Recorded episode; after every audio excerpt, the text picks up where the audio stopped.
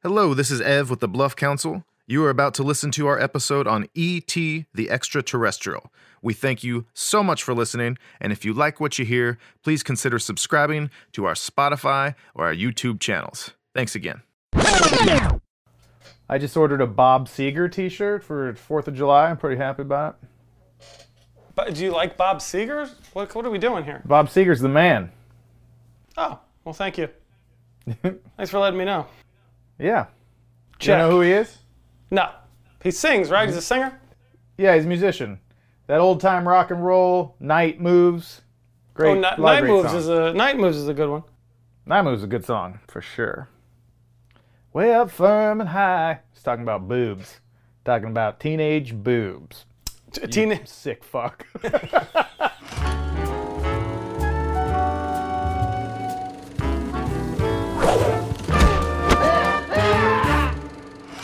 this is exciting because this is this is a, a re a re thing, a redo, a re invigoration of my top ten, Mhm, this is a reinvigoration. You're right. an adjustment. I don't remember where this one goes. No one cares anymore. We haven't even been paying attention. Yeah. This is on my top 10. It's my top 10 is 16 movies long. Yeah. I, I think this is like 7 or 8 is where I'm putting this. It doesn't matter. It's it doesn't matter. It doesn't matter. It's a it's it's a I'm very fond of this film. It's E.T. the Extraterrestrial.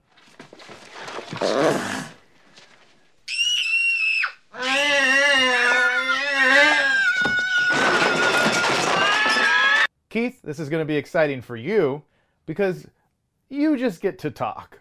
Because this movie is perfect.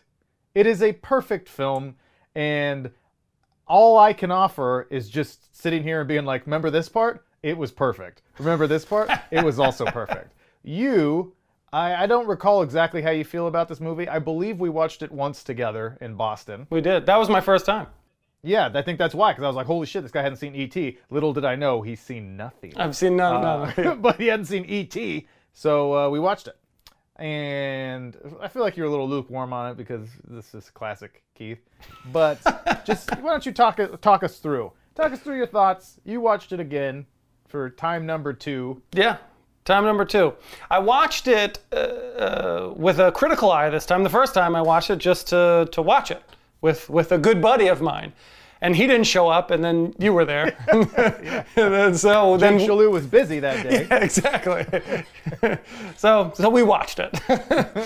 Here's I'm gonna start this. Uh, I'm gonna start this episode with a super hot, angry take. I went in with this. Went into the film ready to criticize it because why? You may ask at home. Why would I want to criticize such a beloved film?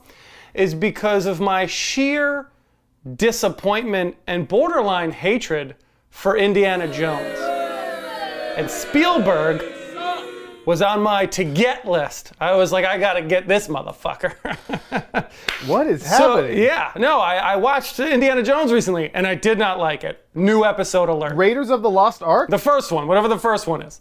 You don't like Raiders of the Lost Ark? I can go on for days of why I do not like that film. So going back into this, I was like, let me see, let me, let me, let me see this, this bum who I have no respect for. oh, And yeah, then, we'll get to that too. I'm, I'm with you there.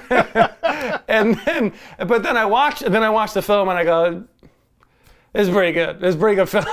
It's a pretty good movie. yeah, I, I went in ready to hate this film, and I and I can't. I can't do it. I can't do it, Everett. See the emotional roller coaster I've already put you on? It's fucking great. I know this is already. This is, I already. I'm so lost. Like I already am so confused because I just want to talk about Raiders of the Lost Ark now. Not that I think Raiders of the Lost Ark is like the greatest thing since sliced bread, which a lot of people do. Uh, I, I think it's a very good movie. Strange, strange to inspire hate. If you're gonna hate Steven Spielberg, I can give you ten other movies to, to hate him over. Hey, you!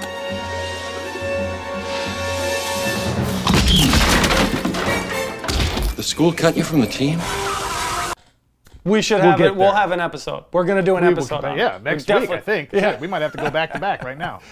So, why do you love this movie so much? What's the thing that draws you in the most? Where you say this is this is the undeniable success of this film?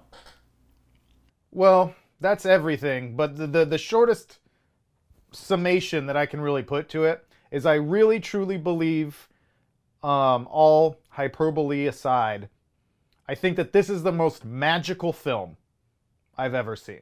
I really believe that this movie is the epitome and the embodiment of movie magic.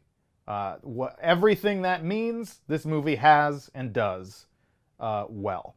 So I'm just, I think this movie is wonderfully scary and wonderfully funny and wonderfully heartbreaking and wonderfully like exhilarating. And it makes you feel all of those things throughout the film, off and on. Um, it's just the perfect balance. It, it, it it's the it's the epitome of firing on all cylinders. I, I really can't overstate uh, how great this film is. I mean, So I, you- I, and I, I I don't know how I don't know how you could think otherwise. Respectfully, like I really don't Disrespectfully. how you could think otherwise. So I think it's funny because your answer is everything. I mean, is is is, is every, I mean that's what I hear. You just you think all of it is great. Yeah. I've got scenes and I've got things we can get into, obviously. That's why we're here. But Mm-hmm. that, that the magic, the movie magic, is what makes this movie so good. I'll tell you, well, uh, you're wrong. Not um, not surprising. No one's surprised. Here's the the the hands down the best part of this film is John Williams. He's the best part. His, his score. Is it his best score? Is it his best score? I mean, I haven't listened to all of his scores, but after this watch, I, I think this. I can see why he is the greatest, or heralded as as one of the greatest ever to do this. oh, he's easily the greatest. I, I mean, you know, like it's uh, it's it's amazing. He brings this film to life. He this that score to this film is so iconic. Is so iconic. I think underrated in terms of film scores. Even if it's two, it's underrated. Like it's it's that powerful of a score, in my Yeah. opinion. Every magical moment that you're talking about is really driven by by his score. To me, that's far and away the, the, the best part of this film. Where do we even go? Where do we even go? I, I keep going. I was just, uh, well, you want me to get into more good things, or you want me to get into bad things? Because well, there, there are no bad things, so there's. I guess we save time there. I'll, uh, let- let's get into it. Okay, we'll come to that. Jesus, Keith, you son of a bitch. Okay, little little little background here. Okay. E.T. the Extraterrestrial, directed by Steven Spielberg, as, as you may have deduced from this conversation so far. Written by Melissa Mathison. I, I want to give the biggest shout out to Carlo Rambaldi, who was uh, responsible for creating the puppet and creating uh, that amazing piece of animatronic magic. Um, I, I, I, I won't I won't dwell on this because I am the biggest broken record in the world. But Exhibit A, make real shit, make practical shit, make things for your actors to interact with. It is memorable. It, it, it's so much more effective. And I thought such a, a small, tiny scene is when uh, uh, Gertie, Drew Barrymore, wonderful, dresses E.T. up in drag, and E.T.'s doing the phone home thing and pulls the, the wig off, and several strands of the wig's hair sticks to the alien's face. And I just thought, obviously, if this was made today, everything would be CGI, completely 100%, and you wouldn't get any of that real, gritty, dirty magic of just hair sticking to this thing's face, which is a mistake, but is what makes it real and tangible and magical. So, to me, in some ways, I had this thought like, this is almost like the first really modern film in some ways. Like, it really heralded in the 80s in terms of like a style. Because this film does not feel dated to me, which is which is pretty amazing. Obviously, the specifics are dated, the technology that the people are dealing with, and their pop culture references and all that shit, obviously. But like as a film, I think young people today could watch it and and be sucked in. Yeah. Whereas a lot of movies from this time and before would have a harder time with that. And I think uh, there's a, a ton of reasons for that. Just it, it's it's overall quality and uh, the magic that I, I'm going to say magic 500 times in this episode. so magic. Uh, I I, I think this movie really was like, oh, we're now we're in the 80s. Now there's a new decade of filmmaking. Now we can do more things. Um, and I think that's a uh, was a really big deal. I, I, I do agree with you. I think you're right that th- it holds up. the the the style and the direction of the film. I I, I hate to give credit to anyone but myself. to that hack. to anyone, especially Steven Spielberg. Yeah, especially that that hack. Um, but he, the, it's really well directed. There are a lot of things working really, really well to tell this story, and I think all of them are on display in the first ten minutes of the film. I didn't, I don't remember, and I don't. I would wonder. I wonder how many people at home, or even yourself, realize how many lines of dialogue are in the first ten minutes of the film. The answer is zero. Very few, right? The- the zero. The answer is zero. There's not one word. There is not one word said in the first 10 minutes of the film. And one, you get everything in terms of story. Every you know exactly what's going on. You know everything that's happening. And then on top of it, you feel the emotion. You you you feel scared. You feel nervous. You you uh, identify with these creatures in a positive way, but you feel so much with with nothing. With nothing. Yeah. This I was thinking about this before. I feel like this script is 15 pages long. There's very little dialogue in the whole thing. It's just great direction, great cinematography, the the best score ever made. You know, it's it's decent performances, pretty good performances. We can argue about it. Pretty good, pretty good performances. Um, but you know, but just a lot of the technical craft side of things carry this this film, and and I think that's why it holds up. I think that's why it's that's why it holds up because I, I think today. They, those are where you cut corners. Those those, those details, that level Oh, for of sure. nuance, that level of paying attention, uh, it just I think goes by the wayside. Where do we? Where you know? Who gives a shit? They won't miss. They won't miss that.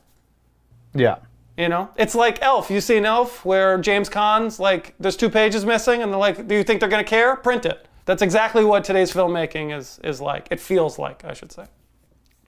Yeah, I mean this will this brings us to my other broken record point that anyone that watches any of these shows knows. I'll, I'll skip over this quickly. Practical effects, all that stuff, which I mentioned, and then not pandering. Yes. You want to talk about not effing pandering? This is a kids movie that is the most adult. Like this is what makes this an all-time film. If you're because if you're a child and you watch this movie, this movie says that everything you believe and everything this child, Henry Thomas Elliot, is going through is real and is is viable and is important and adults don't understand uh, and it is consequential. That was always the thing I remember about kids' movies in the 80s was shit has consequences. The villains are coming after you with guns. You know what I'm gonna do to you, boy? I'm gonna blow both your kneecaps off. Like this is real life shit here. This is reality, Greg. And no one understands and no one believes you and you have to like outsmart the adults. But not in like a slip on a banana peel way. No, exactly. You know, not because Exactly. that's what that's like. That's what it would be now on the Disney Channel or whatever. It'd just be like, oh, throw oil on the ground and they'll fall down and we get Yeah. away. Like that's not this film, and it's great because No. of that. Yeah, totally. I mean, this movie, I am blown away every time that it it transitions to 20 minutes in at the end of the second act, beginning of the third. That is like, that is intense hospital drama. That, that shows Elliot on the bed yelling, "You're killing him! You're killing him!" and he's ripping his his his things off, and ET's dying, and ah, come back! Like that shit Yeah, that shit is that shit is better than any adult film. Yeah. Like make a good movie first and then tailor it and put in the parts for the kids, whatever you want. But like holy shit, man, there's a reason E.T. is considered one of the greatest films of all time and for my money easily the best kids film of all time. I'll say it. I don't I don't give a shit. I'll heap I'll heap the praise. so like it and that's because it is serious. It takes its stuff serious while while still finding time to be funny, while still having Yeah. uh, finding time be a little silly once in a while. Yeah. Like don't pander. Yeah, yeah. The the, the I'm spitting because I'm so fucking fired no, up. you should yeah. Be, you should be throwing up. You shouldn't be spitting. but the the I, again, I hate to agree with you as much as I probably will over the course of this episode. But the best thing you just said, and just dance it out. The best thing that you said, the best thing you said is is make a good film first. I don't know when we lost, and I'm just fuck. I sound like an old man saying, "Get off my lawn," but I, but I just, are. I don't know when that like went away. I, I- was having this conversation uh, today at work. Jeff, my buddy at, at work, shout out to Jeff, he's great. We We're talking today, like you don't know him. He's a good guy. I got a, I got a bad feeling about Jeff. My buddy at work. We both love films. We, but we were talking about today. wh- What can, what is this? gen- As he just cracks another. We're getting we're getting into it today. Tell me more about Jeff. What is, what is, the 2008 version, the 2012 version of Goonies, of E.T., of the the the child adventure that is adult enough for adults and and and fun enough for kids. Like that genre that Spielberg may have like invented, maybe. Like where where is that? Wh- where is that today? Where did those go? Can you name a film? Do they they like and when did they go away? Like why? Why did they go away? Like why do we treat kids with such kid gloves now? Because 12 year 12 year olds I would say are probably more advanced than than they, than they were yeah, that is that's funny. 30 years ago. They, you know, they're doing far more worse things than probably I was doing a- as a kid. You know, like so. So why are they handled in media with such kid gloves? Like why? Why? It's a great question. I, I would love I would love thoughts from from the audience, honestly, because I I don't know. That's weird because it is like kids get they like they, they are exposed to so much more at a younger age, but the films are not rising in terms of like challenging Yeah. them or, or or just being on their level. Yeah. It's like any kid that's been on YouTube since they were seven has seen just about every awful thing in the world, but then goes to the movie theater to watch a PG movie, and it's like, I don't, I don't know, Clowns. something shitty. I don't know what those movies are either. Yeah. Um, could you? Na- the the only one I could think of is Spy Kids. Like is Spy Kids? Like I, Yeah, I don't know. I never saw Spy Kids. me neither. But I, I was like, I literally was racking my brain trying to think of.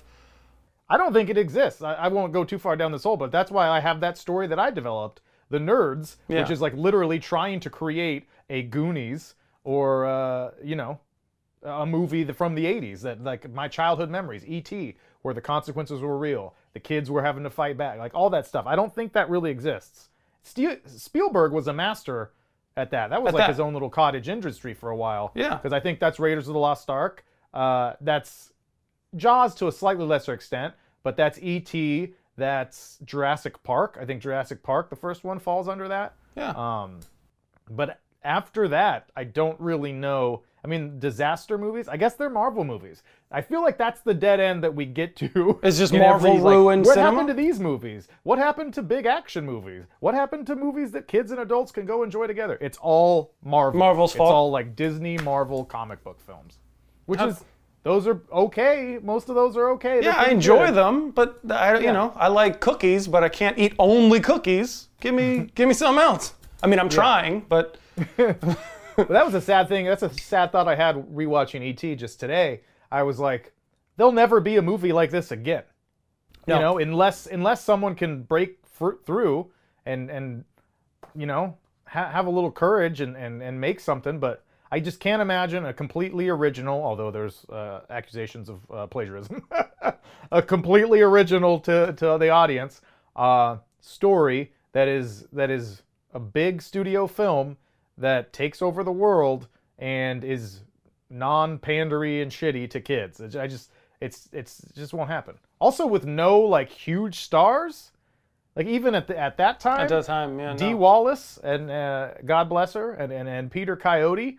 Uh, those are your leads, and then you got three basically unknown kids in it. Like, uh, that's incredible. It's Yeah. incredible. It, it, it will never happen again unless someone gives me fifty million dollars, and then I will make it happen. Okay, you can give me. I'll do it for 25. Yeah, it won't be as good. it's gonna it's gonna be pandery as fuck. Hey, kids. Speaking of Dee Wallace, you prick. Hmm. Uh, good point.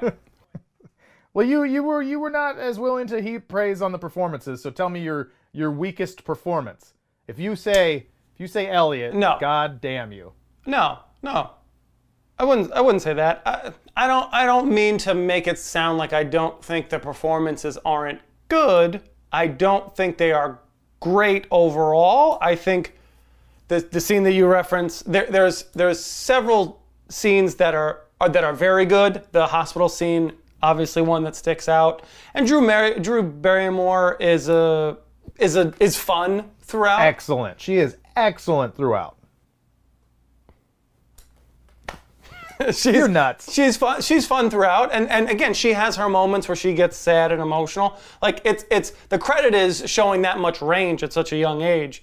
That- Exactly. That, that's great. Yeah. So so, but I don't think they're. I guess what I'm trying to say is not that they're bad, and I don't think that they they are buried underneath what I think the A level of success in this film is. If I give that, a, if I give their performances a B or a B plus, that's not bad. That's that's good.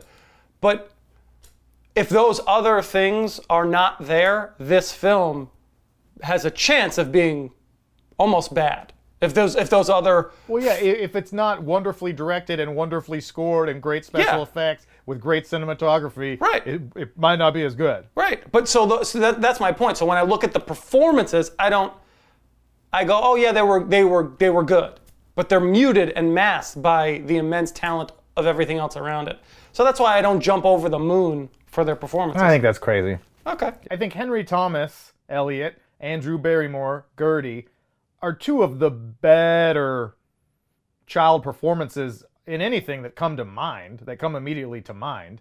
What else you got, Keith? What? Tell me. Let's get negative before I rebound and I, and I save this thing, carry this thing to the finish line. I mean, let's let, let, let's call it what it is. The story is not very good. The story of this film is not is not really that good. Like it's it's it's very simple. It's very straightforward. There's What's not a lot wrong of with simple and straightforward no, stories? I don't it's understand. just it doesn't make it. uh, Listen, this is your bias going to come through here, so you just need to like take a breath and just listen, and not get all freaked out, but and just keep drinking. That's just drink the problems away. I think that's. I've been doing it for years. But when when you think about it, I mean, the the film is an alien lands, and then a small boy falls in love with him, with that, that alien, and then tries to help him get home. That's it, and that's as straightforward as the film is. Like it's not ver- it's not more complete. Com- it is not more complex than that. Sure, you can boil any film down to a log line or whatever, but usually there's more nuance and more uh, twists and turns or whatever that doesn't fully explain. Like I've told you the story of ET in one sentence, and you you have missed That's nothing. usually the, the that's usually the, the the definition, the defining characteristic of a great film. You can you can describe it in a in a in a in a sentence. That's what people say. That's what all my screenwriting books say. no, you Like Home Alone, a kid defends his house from criminals. Like Yes, but that, but absolutely, if if I told you Home Alone was about a boy defending his house from criminals, you would miss how much of that film. There's so much more to that film than just that. That's just a general concept. Are you implying that there's not so much more to E.T. No. than a boy trying to help an alien get home? Yes, that is it. That is that is the entire story. That is Wow. 100% of the story. And not even and that story isn't even like well developed because I have some questions. Please. what, what what two major two major things. What makes uh, E.T. and Elliot connected? Why are they all of a sudden sharing a body and sharing emotions? Like, why does that happen?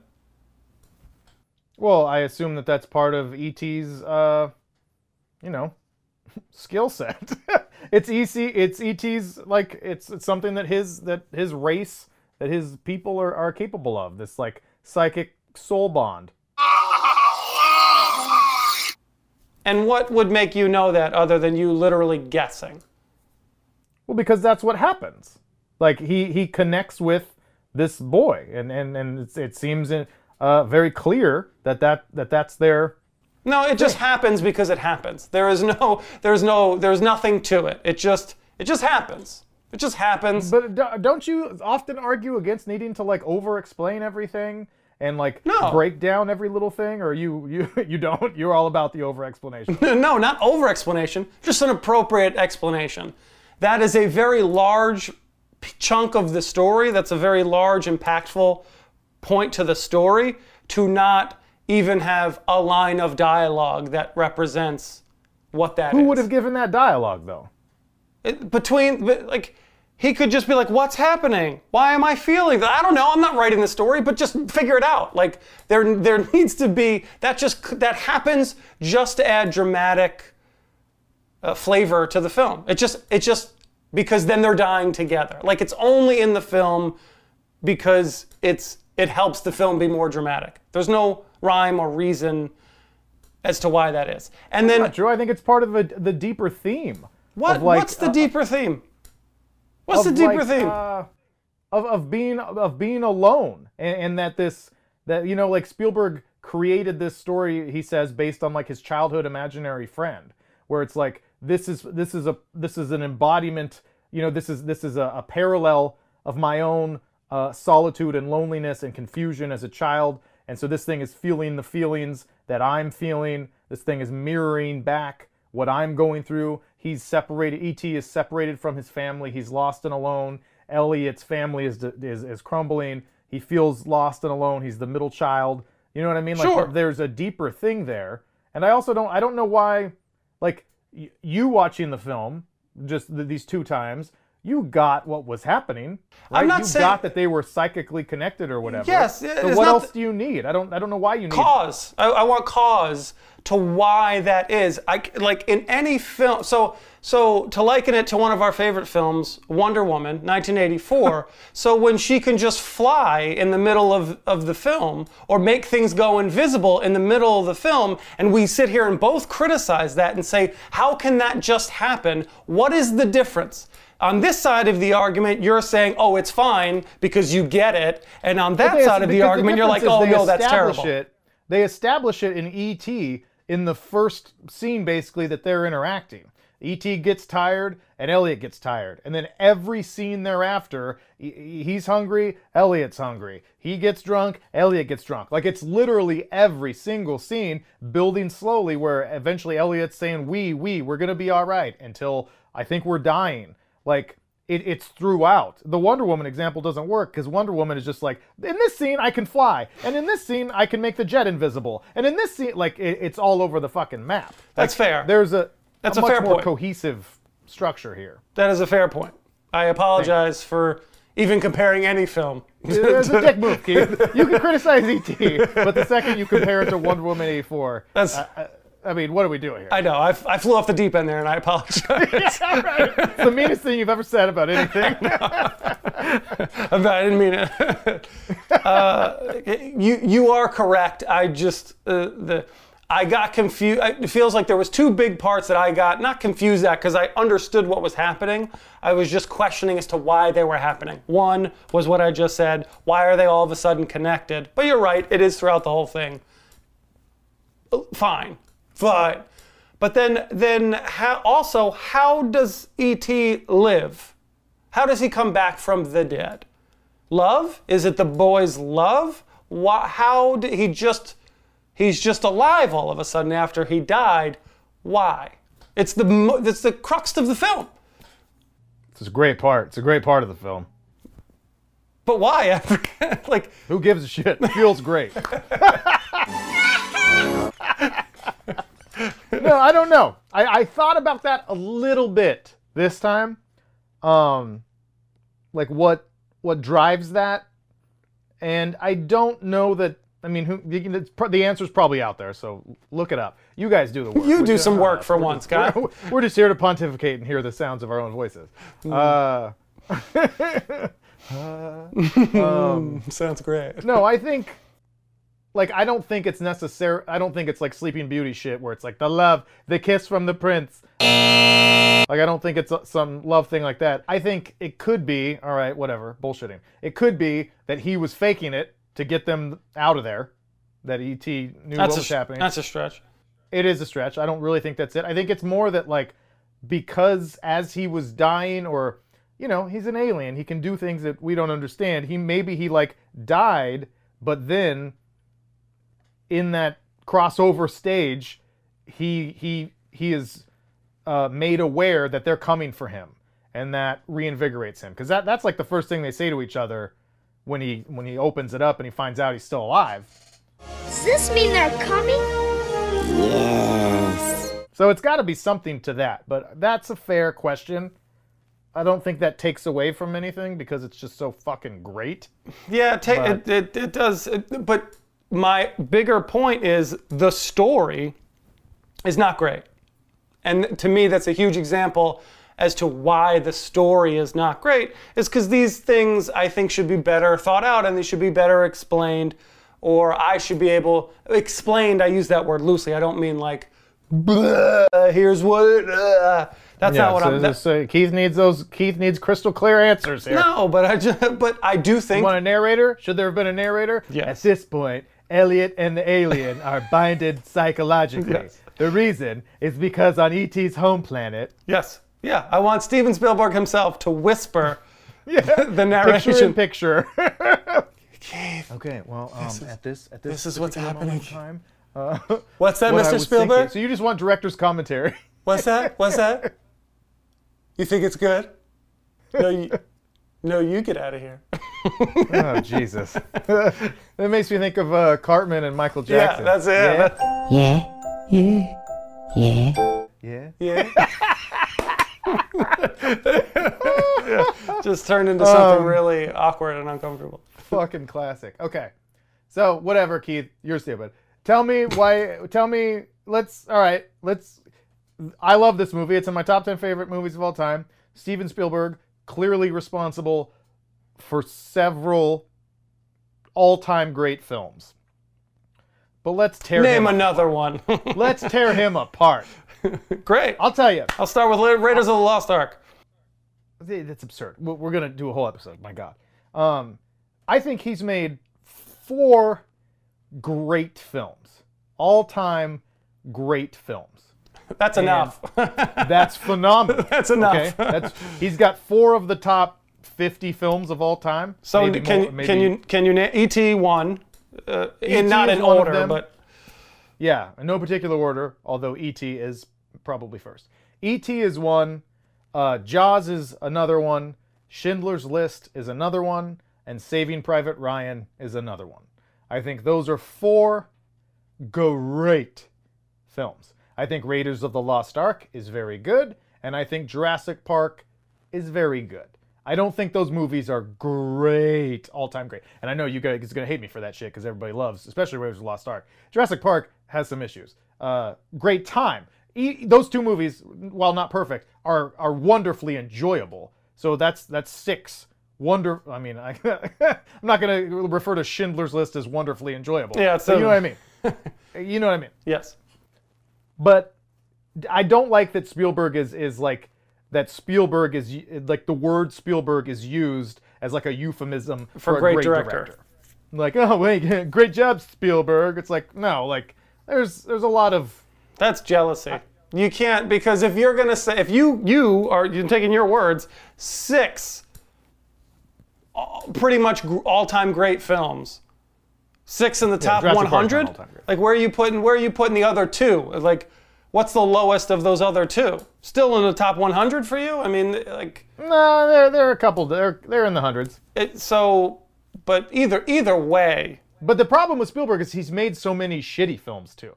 Like he's made some average films, Minority Report, uh, a couple others that I think are like eh, pretty good. These are pretty good movies. But he's also like the last 20 years.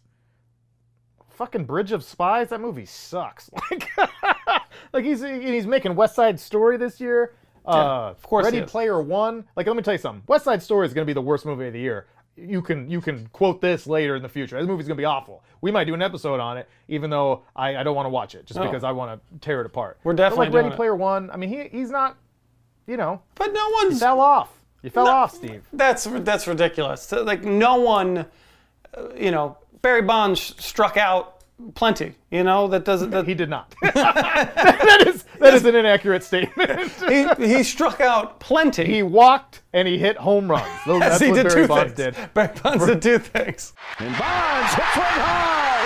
Hits it deep. It is out of here. 756. Oh, he you know great great you know great pitchers, great hitters, great athlete, whatever. Yeah, but look at Martin Scorsese. Martin Scorsese's still making relevant, good films. Sure, but Spielberg isn't.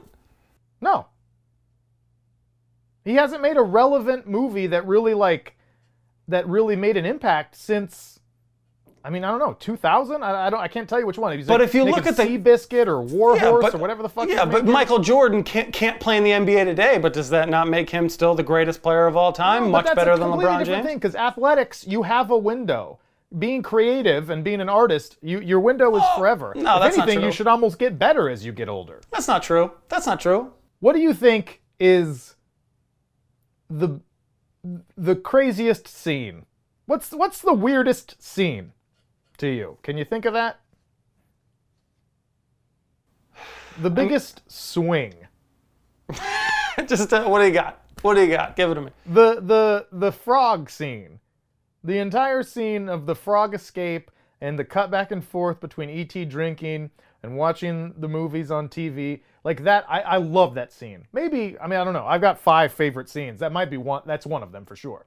Where he, he you know, he gets drunk and Elliott's falling out of the chair and the, the pretty girl that he, that he is, you know, has a little crush on or whatever. And they kiss because the people on the TV kiss and I, I just think that scene is really I don't want to say out of place because again I love it, but I really feel like I can't imagine writing that scene within this film. Like it feels like kind of a do, yeah, it's like this 10 minute scene in the middle of the movie where you're just like, wow, that was kind of its own thing. It was. But it's really special and really magical. And I and I I can't ex- like it doesn't make sense in a very literal way, you know, but it's it's wonderful and it works. And I just feel like that that's that's flexy filmmaking that you could put that scene in there and not miss a beat. Yeah, I think the the word uh, that's I was gonna say that scene oh, the, to to retcon this this conversation where I sound smart. That's what I said. I was gonna say the frog the frog scene, but I I just still didn't know where you were going with it, so I didn't know what to say. Regardless, I, I agree, and I think a big swing is the right way to to put it because that is something. I don't want to say luck but maybe luck is involved. But that's something that you put out, and I don't think you know is going to work or not. And there's a handful of films that have these type of scenes that don't necessarily fit into what we're doing, or but but they either become iconic or they become talked about, or a, you know a, a heavy point of the film, a frame of reference in the future. You know, looking back or, or they ruin the film, or they're, or they're just Yeah. like, oh, that was that's stupid. It took me out completely, or whatever. And Yeah. and who knows why they work and why they don't to some degree. And this one does. It's it's a charming. I really like the. It's so weird. weird is maybe not the right word, but that the, that he steps on the other kid to, Yeah, to kiss the I'm saying. girl, and that kid just like stays there. Like it is. Yeah, it's like he he crawls under it. Yeah. It's it is. It's it's ridiculous. It's, different. it's It's, like a different. It's a scene from a different movie Yeah. that just lands in the middle of this one, but it's like perfect. And I, Yeah. and I and I'm really that. That's what makes it so perfect. I'm really If- fascinated by. it, it makes me th- thinking about it now. It makes me feel like I, I it should be in the Sandlot. I can't take this no more. Yeah. Like that's what it feels like. It should that that scene could be in that because it's adorable. You know, the, the little kid kisses his little crush or whatever, and that's like it's Yeah. a it's a fun moment for for kids to identify with and see themselves and be like, oh, I, I hope to kiss the pretty girl at school one Yeah. day too. And the, and the big bully, the heavy set dude, lays down so I can step on his back. like it's it's all this stuff. you took it a little know? darker than, than I was taking. And then, and then Yeah, that bully, as you step on his throat, Fucking you piss on him while I'm kissing my girlfriend. yeah, just, no, that scene really stood out to me as a kid. I mean, I first saw this when I was four or five or whatever. Um, and I loved, I had such a big crush on that little girl when I was a child. Her, her name, the actress, Erika Eleniak. And I was happy to see. I feel like I, I knew this in some part of my brain, but she grew up to be the young, I forget the character's name, but the young blonde in the Beverly Hillbillies movie with Jim Really? Varney. Yeah. Uh, yeah, I've seen it. Yeah. so when I so I, I loved her when I was like five in this movie, And then I loved- loved her in the Beverly Hillbillies when I was like twelve. Howdy, I'm Ellie Mae. You must be Mr. Drysdale's son. I would rent the Beverly Hillbillies. It was like it was in my monthly. We went to the video store every weekend, and at least once a month I would get the Beverly Hillbillies and and watch it and had a crush on her. I guess she ended up on Baywatch too. Insert clip.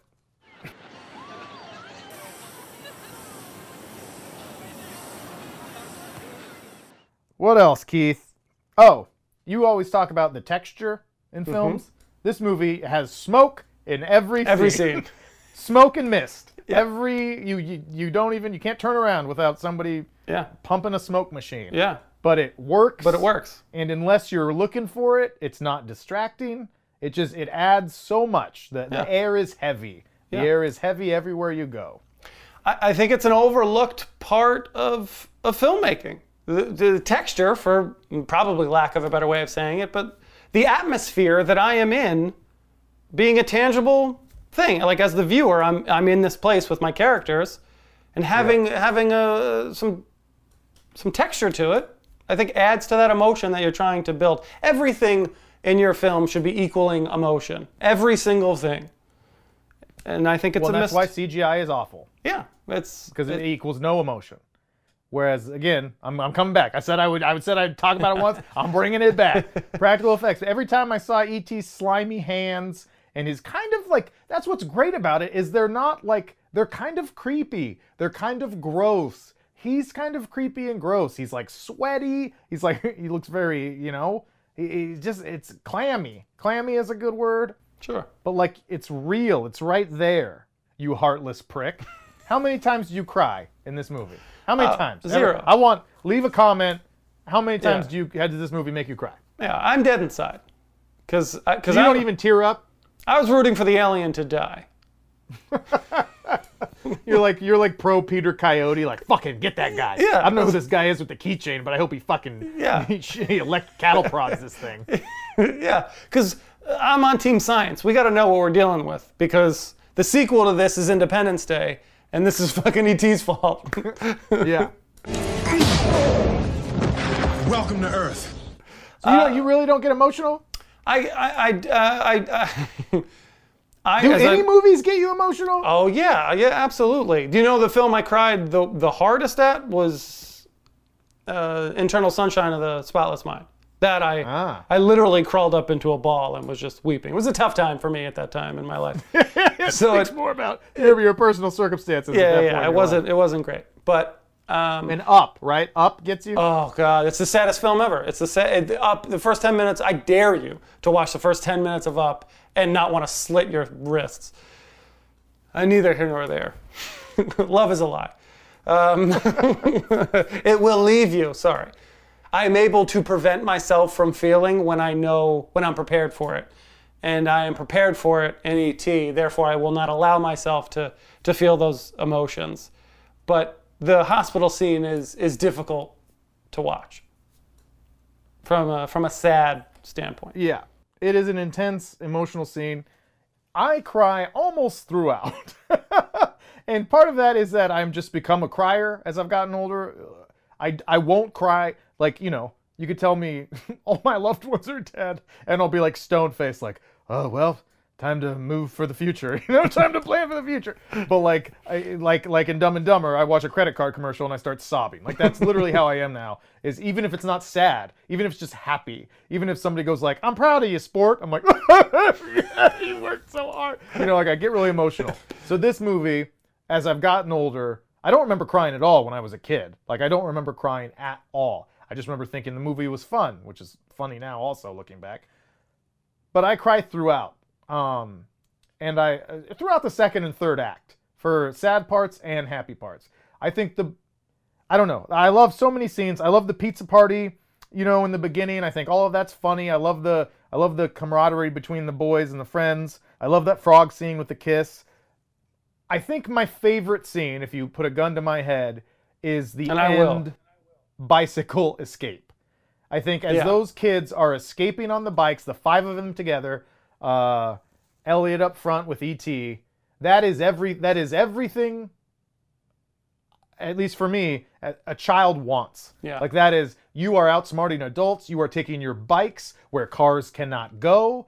Uh, you you are escaping. You you you know like my my ingenuity and my limitations as a child, which are the bicycles, are actually what empowers me to succeed over you. Your car is the limitation if you bring it onto my turf. You know what I mean? Yeah. Like that whole scene and they're splitting up. Let's split up. And they go in different ways. Like I get the chills. My favorite cut, one of my favorite cuts in cinema history is when uh, Dee Wallace is running up to the van, the abandoned van in the park, and all the G-men are surrounding, like, where, where, where, where? And she runs away and she's looking like, what? Ah! And like comes up in the camera. and that and the fucking score comes in. John Williams, like, "Wee, wee, wee, It's the best part. wee, wee," like those bells. I'm gonna cry right now. Like I I just watched it a little while ago, and I was like, oh my god. Like I've seen this movie hundreds of times. I'm 37 years old. It came out 40 years ago, and that cut happens, and I go, yeah, fucking go, get away. Like I'm just like, you can do it. You know what I mean? Yeah. That is magic. That is that is cinema magic. Yeah. And then when he rides his bike and he flies and Rides the bike. like that that moment I get emotional too when you're talking about be- Yeah, yeah. As soon as he makes him lift off, I start Yeah. crying. It's That- like that. That's the power of like great cinema. Is 40 years later, something you've seen a bunch of times that you know is coming. Even if you haven't seen this movie, you know he's gonna make ET fly through the moon, and and you that happens, and you're just like, this is magical, magical. Every time I say magical, take a drink. Kevin, you're blacked out by now. It takes a lot to get him blacked out, so magical, All right, magical. magic, magic, magic.